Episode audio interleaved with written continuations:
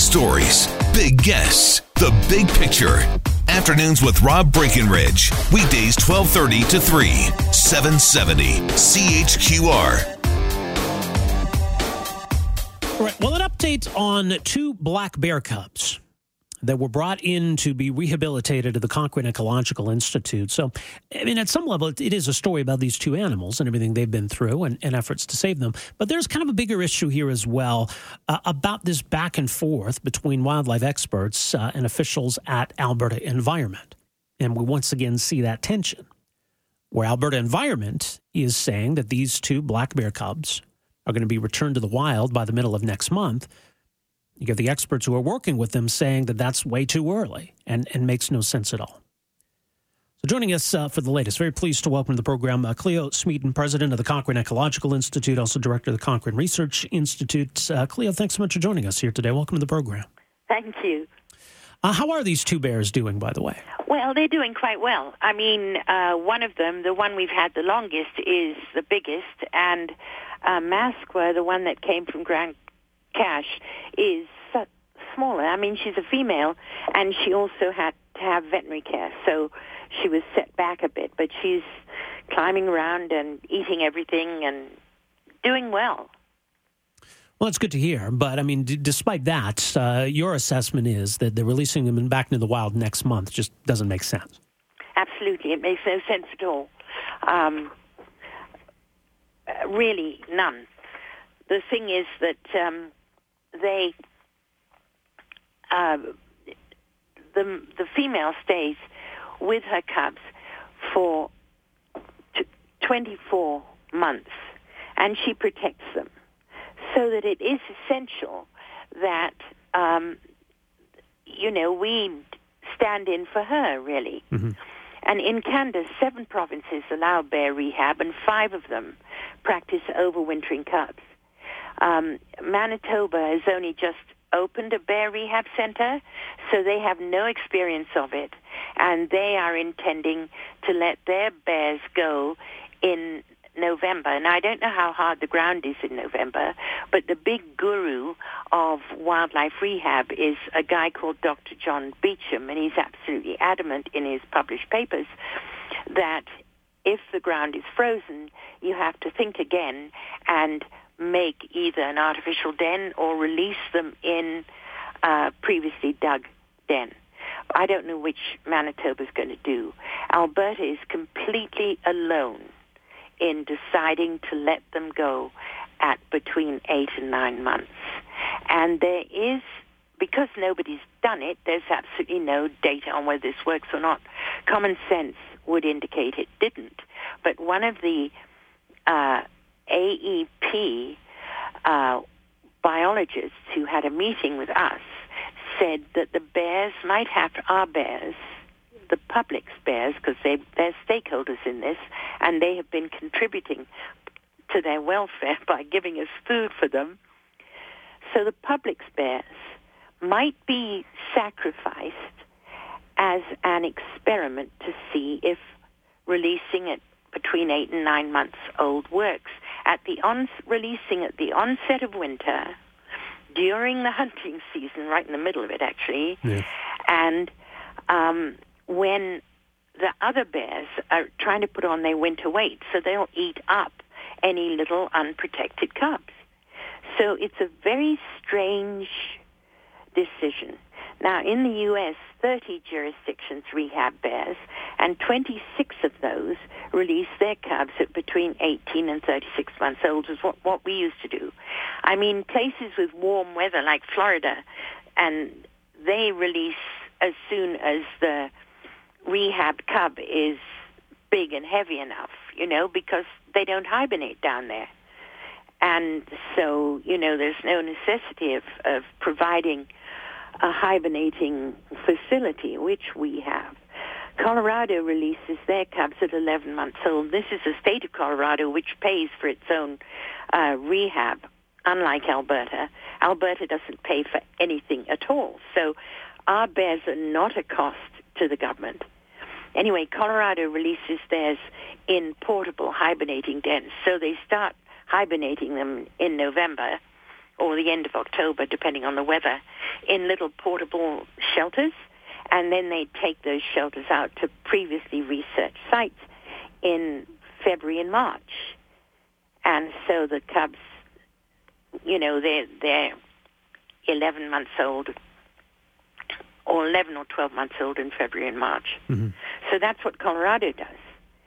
And there, you know, the evidence that Alberta keeps banging on about is from John Beecham's 2015 paper, but where, you know, 550 bear cubs were discussed, but none of them were released at 8 to 9 months old. The youngest cub discussed was 11 months old and was released in a warmer climate than in Alberta. So it doesn't sort of hold. It just doesn't make sense. Right. Would the spring then make more sense? Well, it depends. I mean, you know what happened to the Banff bears. I mean, two of them alive and one of them dead. We have been taking in orphan bear cubs since 1985. It's a long time. We've been doing wildlife rehab since 1967 under permit, with facilities approved by government, because you don't get a permit unless the government approves the facilities you're using. So we really do know what we're doing. And we used to release in August of the bear's second year. So they had one hibernation, and then we released them in August because there was a lot of food available in August. Mm-hmm. But the drawback to that is they're still a bit small to be able to stand up to adult bears, and they have, so you have to put ear tags on them instead of collars because they're still growing so much. And ear tags, we have found from using them, are not 100% reliable. And it's not just us. Colorado, state of Colorado, they were saying that too. So we decided to start releasing our bears in purpose-built hibernaculums. So we built portable hibernaculums, all insulated on skids, that we can take out to the release sites. And we did this with the support and encouragement of the government of Alberta under the previous government. And we would take them out to an area where there was no hunting, like we took them to Cold Lake Air Weapons Range, and we took them to the Husky lease land where there's no hunting, with the blessing of the landowners. And then we would take the door off the hibernaculum and bank the whole thing up with snow. So it just looks like a sort of lump of snow, right, a giant lump of snow. And in the spring, they wake up and they dig out, and there they are in a new world, but they still have their old familiar den. Unfortunately, we haven't had enough money to find out if they go back and use that den later on. So I don't know if they do, but we did monitor them for different lengths of time depending on the usefulness of the ear tags for between 4 years and 4 months. See, the problem with putting telemetry on bears, one is they take a long time to grow, so a collar doesn't work. Another is that their weight fluctuates, you know, right, so that a lot of times things fall off. With Colorado, they've tried gluing ear tags, but those fell off. And we tried having this a thing you have on a radio collar called a mortality signal. And when that goes off, it goes off when the animal doesn't move at all. And it has a very rapid pulse, so it uses up battery life. The normal signal has a slow pulse, you know, with a gap. And so what you want to do, because the bears hibernate, you want the signal to go off in November and come back on in March. And sometimes our radio telemetry, because we don't have much money and we can only do what we can afford, has failed to work in that respect. I mean, if we had really good top-flight stuff, we would probably have found out more. But there's very, very, very little post-monitoring information on black bears. And if we could work with the government, as we have asked them year after year, We have the expertise because the government has never, ever had anything to do with release right. and post-monitoring. And the weird thing is, it's really peculiar.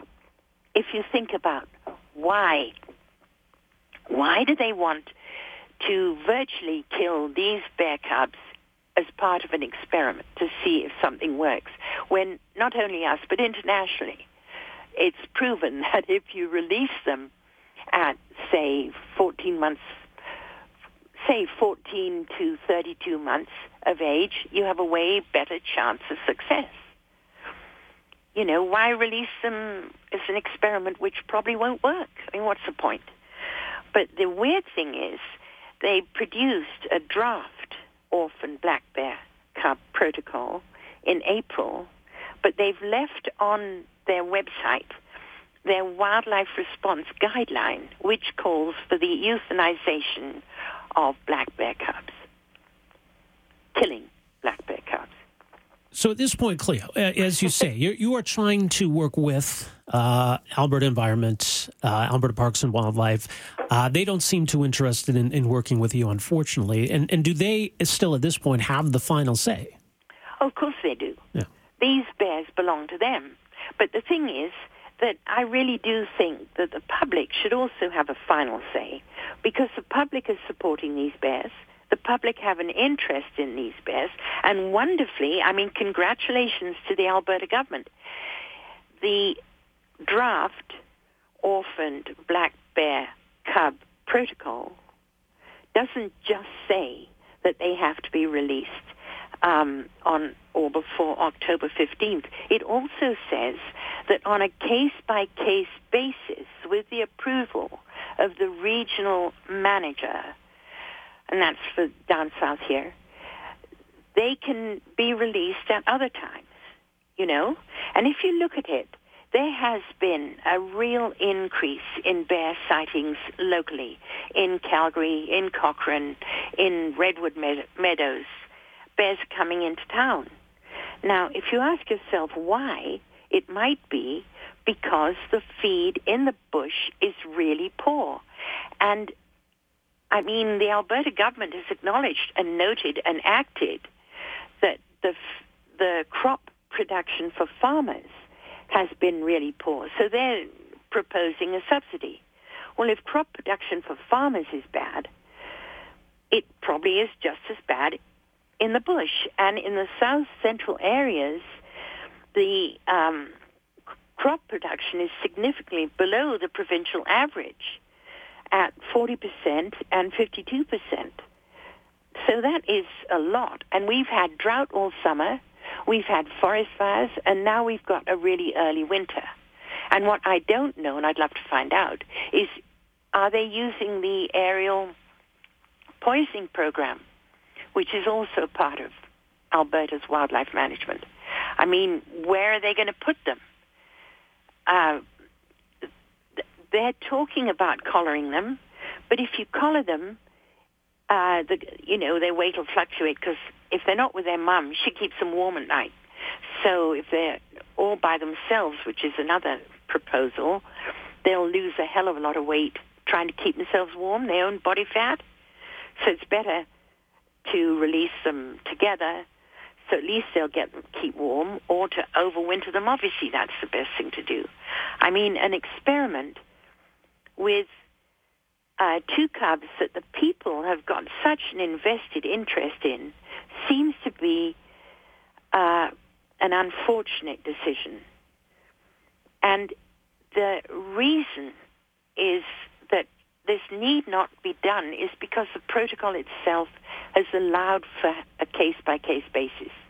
Wouldn't it be better, and I'm sure we can get the money to do this, wouldn't it be better to overwinter them and then to really do a proper study once they're released, when they've got a better chance of survival? Now, Alberta government worries about habituation. They say this a lot.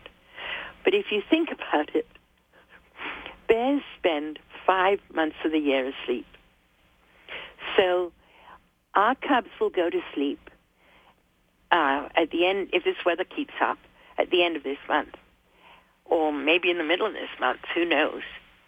And they won't wake up until March. There's no interaction with humans during that time. It's a natural break. Obviously, when they're little guys, you have to spend a lot of time with them, getting them to eat, feeding them, monitoring, doing all that stuff. But we haven't spent time with them since we moved them into their 4.5 acre pen. They're in a 4.5 acre pen, which is all natural woodland. And we don't even see them. The only way we see them is because we got trail cameras all over the place. They don't come to be fed. You know, they're doing their own thing. We'll provide them with, if we're allowed to, a hibernaculum so they can hibernate. They might not choose to use it. They might choose to dig their own. Who knows? But up until, as we've been rearing, releasing bears since 85, the likelihood is they will use the hibernating facility we give them. And it's free to the government. This doesn't cost the government a penny. That's what's so strange about it. Now, the government has said they want all sorts of things done to these poor little creatures. They want to have blood samples taken out off them and all kinds of intrusive veterinary fiddling about done to them. And it's much better, if you're going to do that when they're dopey, when they're hibernating. Because, for one thing, it's easier to pick them up. It's easier to dope them. You don't want to chase them around 4.5 acres. You know, I don't know. I think the people, over 100,000 signatures, as I understand, on the petition. Yeah. Well, I mean, people have been following this and I think are really engaged with this issue. And hopefully that's enough to convince the province to, you know, as you say, defer to the experts on this. Cleo, much more. People can read more at the Cochrane Ecological Institute, CEINST.org. We'll stay in touch, Cleo, and hopefully this all works out. But appreciate you joining us here today. It's possible, and I hope it will. All the best, Cleo. Take care. Thanks again. Thank you. All right, that's Cleo Smeaton, president of the Cochrane Ecological Institute. They're just trying to do what it is they do, and not appreciative of how the province is approaching this. 974-8255. We're back with more right after this. Sue DL at the Hospital Home Lottery Show Home in Southeast Mahogany. Wondering whether to buy your ticket this year? The answer is yes. This $2.6 million, 5,500 square foot home is spectacular. And this house plus $100,000, that's your grand prize this year. But if you get your tickets before midnight tonight, you're also in for the bonus draw, which is a 4-night stay at Caesars Palace in Vegas with 5 of your friends, traveling on your own private jet. Plus, you'll chopper over to the Grand Canyon for a tour, see a premium show, and have a limo to zip around the strip in, plus $15,000 in your pocket to go gambling or shopping. And if you're not a Vegas kind of person, you can just take the $50,000 cash instead. Don't miss out on this bonus prize draw, and don't worry, your name stays in the draw for the show home and the rest of the 3,700 other prizes up for grabs as well. Tickets are $100 each, or you can buy in multiples of 3, 5, or 8 tickets. Get your tickets before midnight tonight, though, at CalgaryHospitalHomeLottery.com. or call 1-888-541-5540. I'm Sue DL for 770 CHQR. Afternoons with Rob Breckenridge, starting at 12:30 on News Talk 770 Calgary.